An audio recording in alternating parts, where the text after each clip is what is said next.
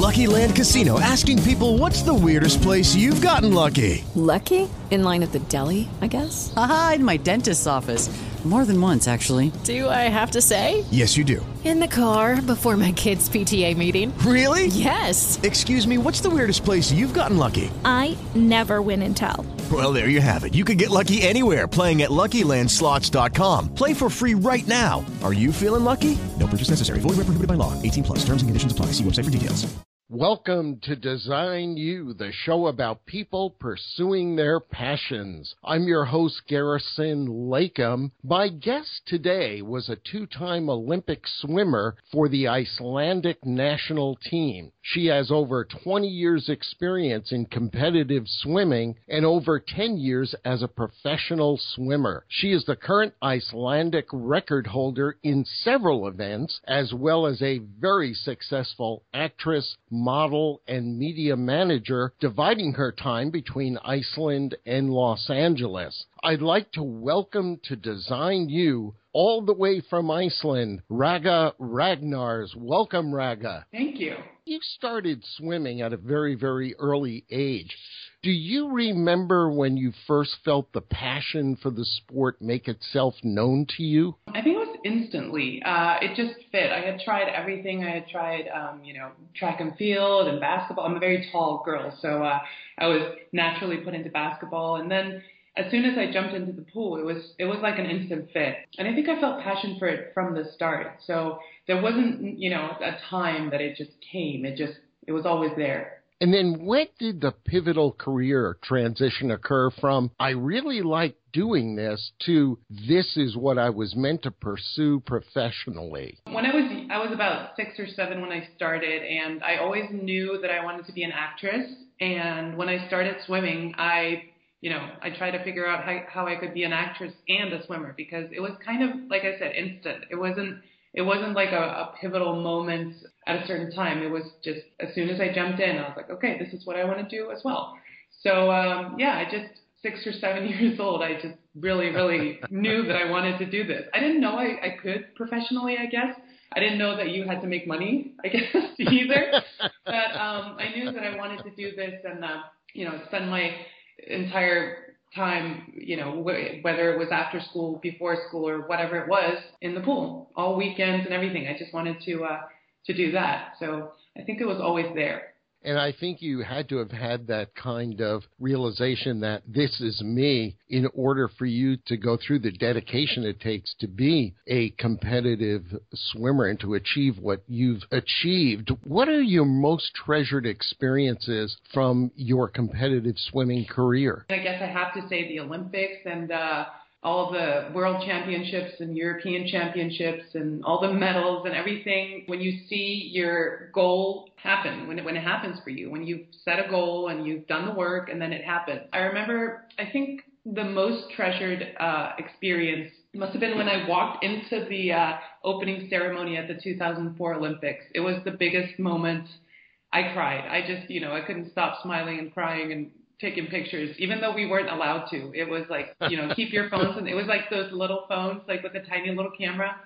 And Oh, yeah. we were on camera, like walking in, and they were like, keep your phones in your pockets, but I couldn't. I just had to take pictures of the whole thing, and I think that was the biggest moment. Uh, obviously, a lot of little moments, you know, big moments as well, but that was the first time. It was, it was just so big. It was amazing. To achieve what you've achieved on the level you've performed at, what sacrifices did you have to make along the way to pursue your passion? Because obviously nothing comes easy. Oh no, nothing comes easy. But for me, it's it's um it's always been fun. So it's always kind of been easy. It's not easy per se as to you know say that the training has been easy, but it was always fun. So it was never hard. It was never a struggle. And I can't say that you know I had to make any sacrifices. I did I did miss a lot of um, social things when I was in school and you know stuff like that. Like you know I never went to prom or anything like that because I had you know I practice, I work out. But I, you know, I gained so much in return that I never felt like I was sacrificing anything. And anything that I wanted to do that I didn't get to do, I was doing it now. You know, after after my professional career was over, I said, okay, I can act when I'm done swimming, or I can have kids when I'm done swimming, or you know, it's it's never been you know a big sacrifice to pursue this for me. How did your professional swimming morph into acting and modeling? And what did competitive swimming teach you that you've been able to carry over into your other pursuits? Because looking at your career, everything you touch, you're successful at. well, thank you. It's it's the discipline from you know the early on, you know, from when I was six or seven. The, the discipline. I was always, you know, on time for practice. I was always there. I was always giving it my, you know, full attention, and that I think has um, has helped me a lot with anything that I try on or, or take on in life. The thing is, I, I used to uh, have to pay for everything myself, or my parents actually did in the beginning. They were uh, they were my biggest fans, so they they helped me a lot. But I did have to, um, you know, make my make my way through all the world championships, European championships, all the training camps and everything, and I had to pay for it. And I had to find sponsors, I had to model, I had to, you know, do commercials, and I had to find that myself because professional swimmers in Iceland don't get paid much, and uh, especially the women. So yeah, that that's kind of how I got into modeling. Acting was always my passion as well, and I did try out for the school play and everything. But to basically pay for everything that I was doing, I had to I had to model. I had to promote products, and I had to get sponsors, and and that's how um, I kind of got into the the whole modeling acting thing at the moment. But it was definitely uh, the discipline that you know made me successful in those areas as well because you know I'm I'm a I'm a healthy girl. I don't you know drink or party a lot. I don't a, a lot. I don't even party any you know any amount. You know whenever I do something, whether it's work or um, for myself, I do it 100%, 110% even. You know, so I guess that is why I you know had some success in whatever you know whatever I try you truly have left your mark and continue to do so on the world. Has risk taking played a role in your career? Oh, definitely. Um, you know, you have to take risks to go anywhere in this life, I think. But for me, it's always been very calculated. I do a lot of reading, I do a lot of research before any risk taking.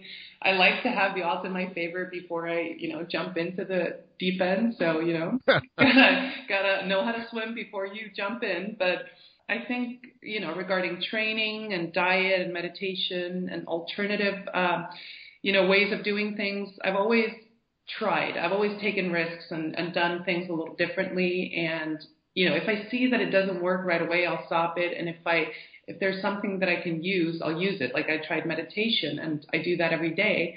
And not a lot of um, athletes, especially here in Iceland, are taught that, like, you know, that meditation can actually help you. So I took that risk. I started, you know, meditating every day. And I, I guess you can't call it a risk, but, you know, it's something different that I tried and it worked and you know I kept doing it.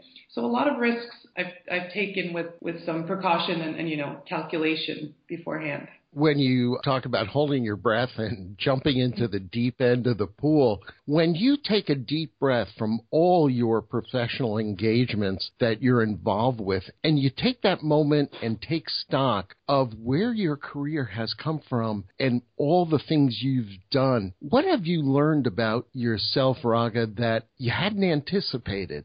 Um, maturity, I think. I had to um, show a lot of maturity from a very early age because I would never have gotten to where I am, had the success that I've had, if I wasn't focused and you know prepared. And even at six or seven, I had to make sure that I had my you know my lunch ready and everything. And then when I started um, swimming morning practices at five in the morning, I would go to morning practice, then to school, then straight to practice, and then home at, you know, I wasn't home until 10 in the evening and I was about 11 or 12. And that, you know, took a lot of planning, you know, preparing, focusing. So maturity is something that I had to uh, develop quite early on. And that, I guess, surprised me a little bit uh, because it, I think in my core, I'm, I'm very um, chilled. I'm, I'm not as um, planned and I'm not as, you know, prepared as I had to be. And I think I learned that from my career. And that's, uh, I, I hadn't anticipated that, I guess. Have you had significant mentors in your life who have played key roles in your own creative development? Because, you know, we often think of swimming as a solo sport, but obviously there's must have been people along the way that have been influential for you. Oh, absolutely. Um, you know, it takes a village to uh, raise a swimmer. but my parents, they um, they were my biggest fans and my biggest supporters. I could not have done this without them. They were so generous with their time and with their um, resources. Uh, I got to do this basically because of them. My dad drove me to morning practice when I was 13, you know, until I was 17, and I got my own driver's license, and then I got the keys. You know, he was like, okay, now I'm going to sleep. but yeah, coaches and managers and even authors of books that I've read, I feel are my mentors because I read a lot, like I said, um, you know, a lot about diet, nutrition, about the way to think, uh, meditation. And so, you know, a lot of, a lot of people, whether, you know, dead or alive, basically, uh, have helped me. A lot of people, a lot of people, um, I have to give thanks to. With your level of energy, I can never imagine you ever sleeping in, as the saying goes. What is your single greatest motivation when you get up in the morning for taking on the world each and every day? Well, I do like to sleep in, but I have a three year old, so I haven't slept in about three and a half years at least. But he is definitely the the reason now I get out of bed and and do my very best every day, whether it's a, a lazy Sunday or you know a work day or even in training. Yeah, he's he's my he's my everything, and uh, he's uh, he's the reason why I I try to do everything well. Before that, um, my goals. You know, it was always my goals, and still is. You know, I have my goals. I write them down. I you know do the work and every day when I wake up, I think about my goals and I think, you know, this is what I want to achieve. And, and then I go out and do the work that it takes to achieve them. In your own words, Ragga, what is the importance of passion in your life? Oh, we are nothing without our passion. I mean, it drives me to do anything and everything that I'm doing. And, you know, I'm, I, I feel very passionate about the roles that I take on in life, my swimming career, my my studies, my son, my marriage, um, acting career, modeling career. I have passion for, for each and every aspect of my life. And, and I think that is a very important thing to have. If you don't have passion for something, you can't enjoy it along the way. You know, if you're just doing some, some job to get paid and waiting for the weekend, you know, you don't have passion for it, then it's, you know, you're never gonna, you're never gonna reach any heights in it. So basically, I think, you know, passion just kind of rules everything that we do well. What advice would you give someone who wants to pursue their own dream? I think decide what you want. That's that's a big thing. You know, you you can't just have a vague dream. You have to decide what you want. Um, write it down. That's what I always do. Write my goals down, um, and do the work, and then enjoy every minute of it. I don't think I've ever stepped up on the uh, starting block without a smile on my face. I think I did once, and my dad said, "You didn't smile before your race." And I said, "Well, look at the time, and you know, I didn't do well." And he's like, "Well, that's true. You you you swam horribly, so you know you didn't enjoy it." And I said, "No, I you know." Something was bothering me that day, so I didn't enjoy it. And I think that's a big part of um, reaching goals or, or, you know, doing anything well in life is to enjoy the whole process of it, whether it's waking up for morning practice or standing on the podium with a gold around your neck you know, if, if you don't enjoy the whole process, then what's the point? Is there one goal out there that you haven't yet undertaken that you know you will in the near future? Yes, definitely. I don't like to talk about my goals, but there is a goal that I've had for about four years now that is finally starting to, I guess, form in front of me. And it's, uh, it's an amazing thing to see because for four years I've been, I've been, um, working towards this goal and to actually see it, you know, it's, it's, I'm not surprised, but it's still always a surprise. Like, whoa, it's happening now, huh? but one thing that I've always wanted to do is um, see Everest Base Camp, and I'm not going to do that in the next few years, but one day I will. and that's one of my goals, I guess I could say. Not to, not you. to go on to the top to Everest, but just to base camp.